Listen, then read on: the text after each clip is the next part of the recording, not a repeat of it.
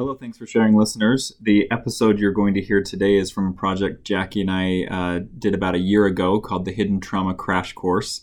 Um, it's good information about how trauma and emotional issues show up in the workplace. We feel like it's relevant for recovery, so we hope you enjoy it. Welcome to the Hidden Trauma Crash Course. This is a crash course in the dynamics affecting your business and the people you've hired to get the job done. It is estimated that millions of dollars are lost every year due to problems between coworkers and problems at the workplace.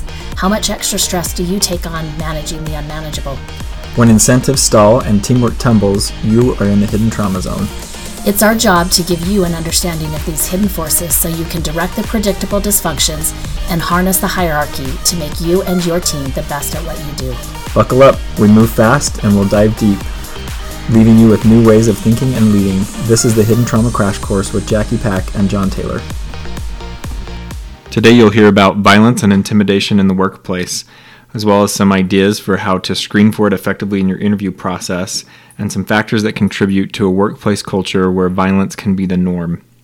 You're going to want to listen to this because there are a few things that can go more wrong in the workplace than violence and intimidation and a general overall feeling of unsafety. Enjoy the episode. Welcome to the Hidden Trauma Crash Course. I'm John Taylor. I'm Jackie Pack. Uh, today we are going to talk about workplace violence, which might sound like an odd topic, uh-huh. um, and it may be really low on your list of things to look out for and manage. But I bet it's pretty high on your list of anxieties of what might things you never want to have happen. Right. Yeah, and I think when we're talking about workplace violence, um, you know, I it, it's not necessarily a new thing. Um, but we do see it happen, mm-hmm. or we hear about it happening. Hopefully, we're not seeing it happen, but we are hearing about it happen, right? And I think for most people at companies um, and the owners and management of companies, like I was saying, they dread the possibility of this ever happening. Mm-hmm. And hopefully, some of the things that we can talk about today um, give some ideas. You know, we I don't want to go again, this is going to be kind of a broad sweep of this, and we're not going to get too specific because we can't. I don't want to give information that we give just enough that it's dangerous, right? Yeah. so we want to give some information that can be helpful, but not so much that taken out of context yeah. or taken in a very short context isn't as helpful as it might seem. So we'll take a very surface view from hiring to firing and everything in between. Right. Some some things you need to know about workplace violence. Yes. And hopefully, one of your takeaways after listening to this episode is it's not quite as random and out of your control as you may think. Mm-hmm. That there are some steps that if you take, and, and particularly if you take early on, um, it doesn't get to this point of escalating to workplace mm-hmm. violence. Mm-hmm. So let's start with the hiring process. Yeah. Um, depending on where you're at in the growth of your business and how you run things. Um, you may be anybody who's interested in a job here is qualified, mm-hmm. or you may have a very extensive process um, that could be focused on any number of things. Could be focused on aptitude, could be focused on education, could be focused on experience. Um, so there's there's a wide range of uh, people and abilities that you may be looking for to fulfill positions mm-hmm. in your in your business. Mm-hmm. I think one of the you know cautionary um, tales with hiring is the more desperate you are, the more sloppy you get in your hiring process. Yes. Um, and and I can sympathize with that. I mean, you and I have gone through the hiring process where we need somebody to fill this um, slot so that you know we're not feeling the pressure mm-hmm. of not having enough people, and yet we've also filled it with people who mm-hmm. weren't the best candidates and mm-hmm. it didn't really take the pressure off of us and it just kind of kicked the problem down the road for us to continue having to deal with. I think one of the traps that we frequently fall into, and we definitely fell into this in early hiring processes, was uh, looking for what qualified people mm-hmm. rather than for really doing our due diligence and looking for what would disqualify people. Yeah, and I think that's an important point because I, I think a lot of people are not you know when when they're sitting down with a potential um, employee that they're interviewing, a lot of times they're looking at what qualifies them mm-hmm. for this position. And I think it's important to remember that if this person is qualified, they will qualify themselves during that time period mm-hmm. that you're talking with them. So it's really important that you're screening during that interview process for what would disqualify this person and what would make them not a good fit. Mm-hmm. You can never be too thorough on Right. that. There's layers and layers of screening, and when we um, coach business owners and we work with companies, um, there's a wide variety of questions you should be asking, Mm-hmm. and a wide range of people you should be asking those questions to. Yeah. Um, so I would say the big take the big takeaway in hiring is you can't be too careful, Mm-hmm. and you can't take too much time in the hiring process. Yeah. The other thing that I think is important closer to the hiring process is this probationary period, mm-hmm. right? And I remember hiring somebody once and I had said to them, you know, we'll kind of give it a 90 day probationary period to see if you work out, right? And I was talking to somebody who was kind of a business mentor for me, and they said, Why did you give him 90 days? And I said, I, I don't know. That just seems like what people say. Like 90 days. I, I, you know, isn't that what people say? And and she said to me, Well, don't you think you would know before 90 days if they're going to work out or not? And I said, Well, yeah, actually, I don't think they're working out right now, and it's only been a week. and, you know, so I said, So I do I give them 40, d- 45 days, like half of that time? And she was like, Why, why would you give 45 days? Like, you know, within, she's like, Really, if you're good at your job, you know within two weeks as to whether or not this person is working out. Um, and so and and I did. That was true for me right? And so I mm-hmm. had to go back and and again I think there's a way to go back and say you know I don't know that this position is working for either of us. You mm-hmm. know it's not necessarily working for us but it, it doesn't seem to be a place in which your strengths as an employee really excel in this mm-hmm. environment either. So I think again how you approach the firing is going to be important. We'll talk a little bit more about that but I think also with workplace violence, the more you have screened for that up front and addressed it up front, right? This this employee now is not super invested in your company. Mm-hmm. They don't have friends, they're not attached to this job. And so when you let them go, the likelihood of them coming back and engaging in workplace violence has greatly been diminished because they were mm-hmm. never really attached to it in the first place. Yeah. Yeah, and I would say to call back to I think our first two episodes on the adult child in the workplace and how the workplace can mirror family dynamics. Mm-hmm. Uh, one of the big things we talked about there is the assumptions that we don't check out mm-hmm. and just kind of the automatic things that we do. And so that's that's what your hiring process is is checking out those assumptions and double checking those assumptions. Yes. And so while you bring that up, let's talk about this checking references. Mm-hmm. Most people on their resumes or their job applications, you know, they just know they have to give references. And yet, the likelihood of employers or potential employers actually calling those references is very low. And the reason it's low, if you talk to employers, they'll say, well, obviously, if they're putting their name down, then this reference is going to say good things about them. So all that tells you is that person has two or three people that they think are going to say good things about them. That's all the information that just the references give you.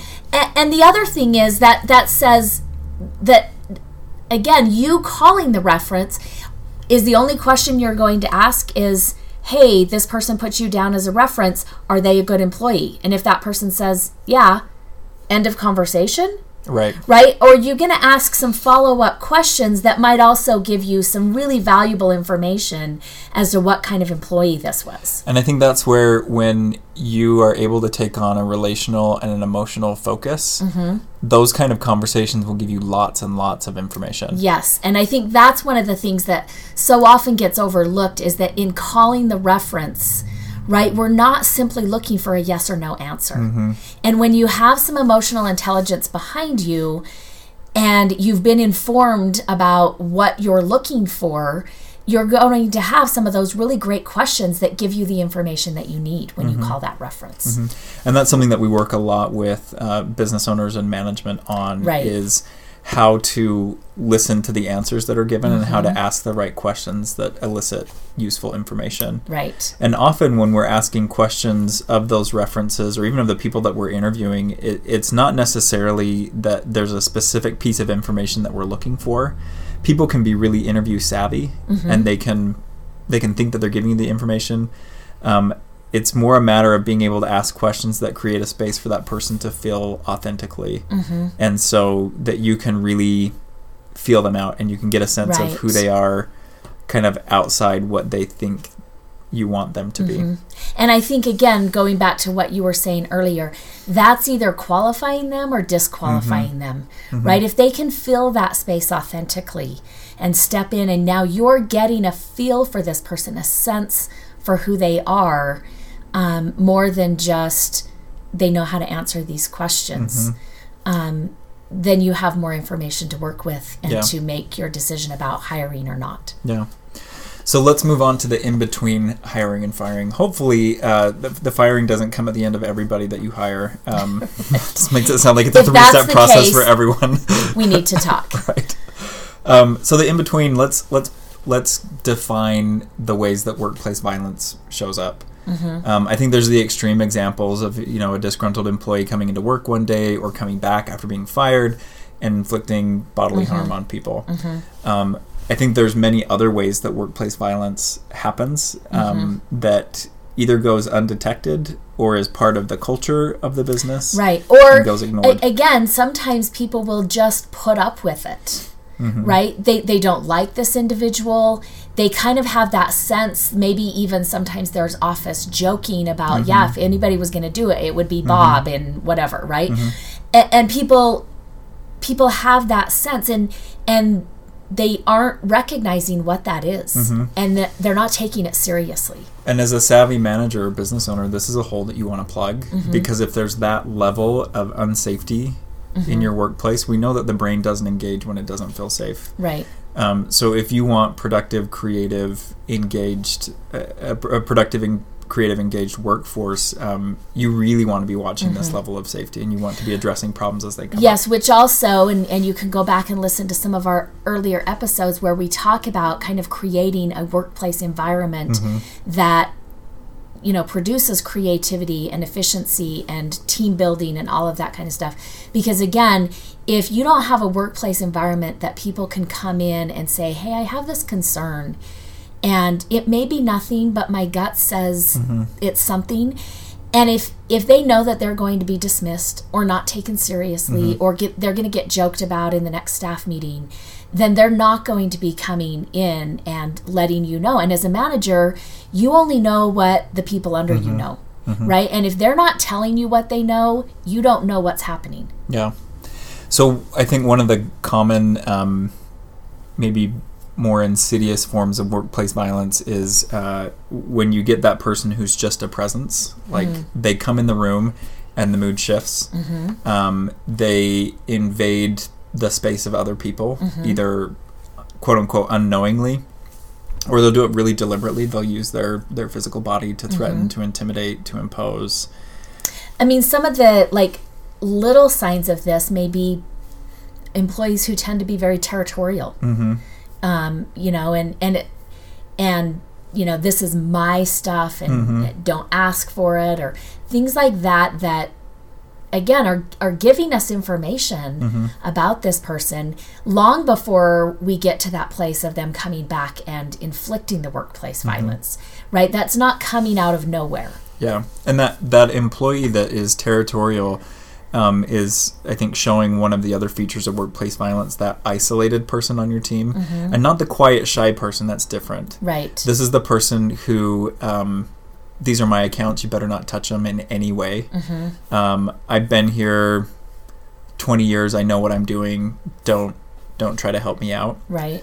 Um, that kind of isolation, that kind of I'm separate, that goes back to this really visceral, this is my territory, this is my survival. And again, so looking at that person from an emotionally intelligent standpoint, this is not somebody who's functioning in their frontal lobe. Right. This is someone who's functioning in their limbic system. And um, I, I think one of the reasons to weigh that risk is because i- is this really someone that you want representing the name of your company? Is this someone you want interfacing with with clients? Right. um, if this is how they show up at work, do they show up very differently with their their clients or with the people that they Right. interface with? Yeah. I think another one of those, and you kind of hit on this, is how do they do with feedback? Mm-hmm. Right? Do they do they solicit feedback from others when they get feedback? Both positive and negative, how do they respond to that? Mm-hmm. And that tells us what kind of person we're dealing with. Mm-hmm. I think as, as part of that feedback, um, looking for their failure tolerance Mm-hmm. um, is really key. That's a question that we've started asking in our screening process. It gives a lot of information just Mm-hmm. Right. asking, tell us about a project that fails, Uh-huh. that failed, or um, something that you were a part of that didn't work out. Um, the way that people answer that, or their willingness to answer that, says a lot about the kind of employee that they're going to be um, when Right. they show up. Right. Um, I think uh, this should go without saying, but unfortunately, even in you know where our society has been at recently, um, sexism and sexual assault um, and that kind of sexual pressure and tension in the workplace is a form of workplace violence. Which again, we're we're learning the hard way um, now that it's getting talked about and continuing to be talked about.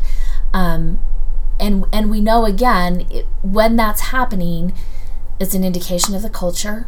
It's an indication of you know what upper management places the priority on, um, and just what employees are inferring from the culture at work. So again, y- you may not be aware of that, or you may hear about that happening with other companies and think, I'm so glad that doesn't happen to us. Mm-hmm. And you might need to take a deeper look at mm-hmm. if this were happening, how would I know about this? Mm-hmm. And am I open to receiving this kind of information? And what would I do about it? I think it's crucial, you know, after if I'm able to get this re- information, what would I do with that? Having a plan for how you address it. Um, often, uh, human resources departments will have the wait and see and gather the information. From a legal standpoint, there's wisdom in that. Right? Um, from an emotional safety standpoint, problems need to be addressed as they come up. Right. Um, telling an employee who has been in the crosshairs of workplace violence, just document, wait and see, gather information, let's keep talking. Um, that employee's in a dangerous position now.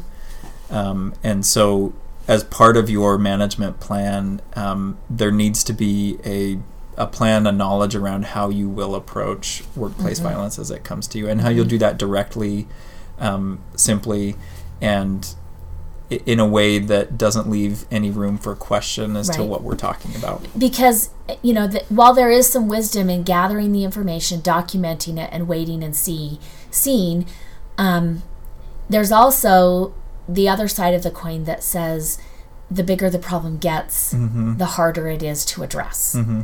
Right? And so while we're documenting and gathering information that doesn't mean that we're not talking to this person. Mm-hmm. It does not mean that we're not addressing it directly with the person um, before we're just getting to a place of firing them.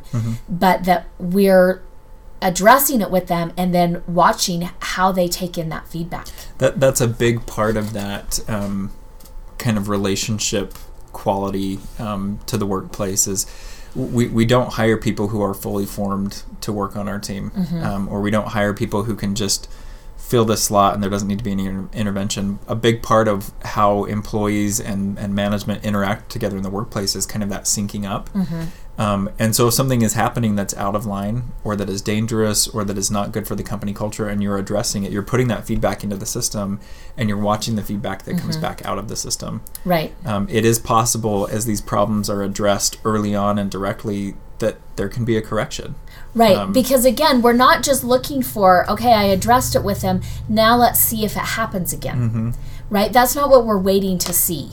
What we're waiting to see is what are they doing with the feedback I mm-hmm. just gave them? Mm-hmm. What are they doing with it the next hour, tomorrow, the next day, mm-hmm. right? Because maybe by the time they repeat the behavior, it's too late right? Or we're, it's now grown to a larger scale problem that we have to deal with differently. Um, so if it gets to the point where you have an employee, you have somebody who works for you who um, problems have been addressed and it's time to fire that person, um, let's talk about best practices there. Best practices. So, a couple of things, you know, I think um, a lot of times when, when you bring somebody in to fire them, um, it's hard to do. And so we think that softening what we're saying is easier, right? And I've talked to people who were getting fired and didn't recognize they were getting fired. Right? They thought they were getting lectured. How awful for everyone involved. they thought they were once again being told to stop it. And because the person firing them had to soften it so much so that they could feel better, this person misunderstood. Mm-hmm. Right? And that is now even more awkward and could make the firing because now this person who is going to get fired and nobody likes to be fired now they're feeling foolish mm-hmm. because you just fired them and they misunderstood that mm-hmm. right? So now we've got some embarrassment and some shame on top of that which we don't want to do mm-hmm. so i think as difficult it is you've got to be very simple and very direct in what this is about right? You're not you're not approaching it as you know, th- this is what we like, or this is what we're thinking, or those are some ways to soften it. You've just got to go in and say, you know, we've come to the decision that keeping you here isn't really working for you and it's not working for us. And so at the end of the day today, hopefully I you know, I think it's wise to fire at the end of the day so that they're not leaving work while everyone's still there and then they're home thinking everybody's there talking about me, everybody's there laughing at me. the end of the day at the end of the week. Yes. Yeah. Yes. So that when they wake up the next day, um, nobody's at work. Right? It's it's just a normal weekend for them. And so that they're not sitting there at home stewing on this new fire and all of the emotions that come with this and thinking of everybody at work. It's Yeah. a weekend for everybody at work. So it it's kind of just their normal routine on Saturday, Sunday, right? Hopefully by Monday we've got some of those emotional issues that came up with the firing subsiding a little bit. I've had um, someone that I worked with was uh, let go uh, from their job, and um, it was one of those soft firings. Um, I think it came out of a lot of fear for the the owner of the business, and so it was one of those like, "You're fired, but we need you to still work for us to close up some accounts." Oh, um, yeah, so it was this really confusing space for this person where um, now because they were fired and quote unquote hired back on as this independent contractor, they were paid worse. Um, they were treated worse. And, and what I worked with this individual on was there, there needs to be a boundary there. There was your employer's uh, responsibility to set the boundary, like done means done. right. Um, and so when it comes to timing for firing somebody, it, if it's a balance between this person's really not working out for us, but they need to finish these projects, um, you're not doing yourself or that person any favors to keep them on Right. in those projects. Like that's a loss that you're going to need to eat. Um, or you're going to need to prepare people to pick up the slack, and you aren't going to get good cooperation from the person that you just fired, asking them to come back, and now, um, you know, weeks later, even days later, okay, we need passwords, or we need to know about this, we need to know about that. You need to have in your protocols. This is what happens when somebody is let go. We get this information before they leave the building. We wrap it up, and that's the end of our relationship with this person. Right. So we've talked about some important things um, like when to fire at the end of the day, at the end of the week, how to fire, right? Very simple, very direct. Um, we're not going to get into a lot of, a lot of times I, I think employers will go back into the past, which is a mm-hmm. mistake because mm-hmm. sometimes then the employee being fired thinks that we can negotiate this now Yep. because that's what we did in the past. And so again, you know, now they think they're in a negotiation instead of a firing, and mm-hmm. that's done.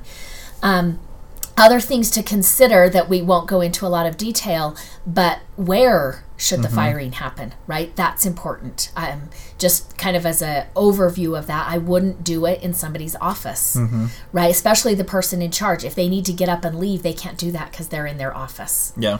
So, you know, and it needs to be out of the view of everybody else. You know, we're not going to the conference room that's all glass and in the middle of the floor, right?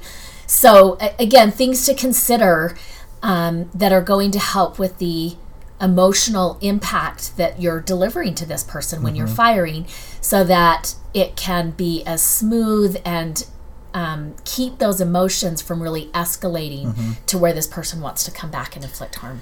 and and not just for the person who's being fired i think a, a firing um, within the rest of your workforce, that's a jarring event. Yes. Um, even if nobody liked that person. Um, and so the way that you approach that also creates safety um, for the people who are still going to be working for you, and Right. it creates some predictability there too. Um, I think after um, after the severing of a relationship, there can be a time of disruption. So you want to plan for that with your remaining employees too. yeah, you're going to have to go back and now, you know, your team is now different. Like you said, even if it's a positive change and nobody really liked this person or got along well with this person, we now have a different team. Yeah. And so we can't just come back, you know, on Monday, business as normal. We have to spend some time regrouping and coming together and syncing together as a team, talking about the emotions that came up, um, so that then we can now move forward as this is our new team. Going back and pretending like everything's normal can be very invalidating, and that can create your next problem. Right. Um, if you're not or careful. make the problem if you're hiring to replace the person. Right? Now they're coming in and we don't have a real functional team and we haven't made a place for them Yeah. to come in and join. Yeah. So I think that's where we're going to pause for today on workplace violence. Yeah. Um, if this spoke to you and you need more about it, feel free to contact us. Um, you can reach us by emailing jackie.healingpaths at gmail.com. Um, or you can find more on our website. Thanks for listening. Thanks. This podcast is solely for the purpose of information and entertainment and does not constitute therapy, nor should it replace competent professional help. At the end of another episode, we want to remind you that nobody has time for perfection. We are pursuing progress. And remember the prayer of the perfectionist Help me remember I can't do it all. Help me to take things one step at a time, and that the only step I need to focus on is the next right step for me. Help me to remember that life is a journey. Help me to be able to separate all that I am learning from all that I have to do. Help me to remember that I am not alone, that I can ask for help. Help me to strive for frequent awakenings, not mastery. I am enough. Amen.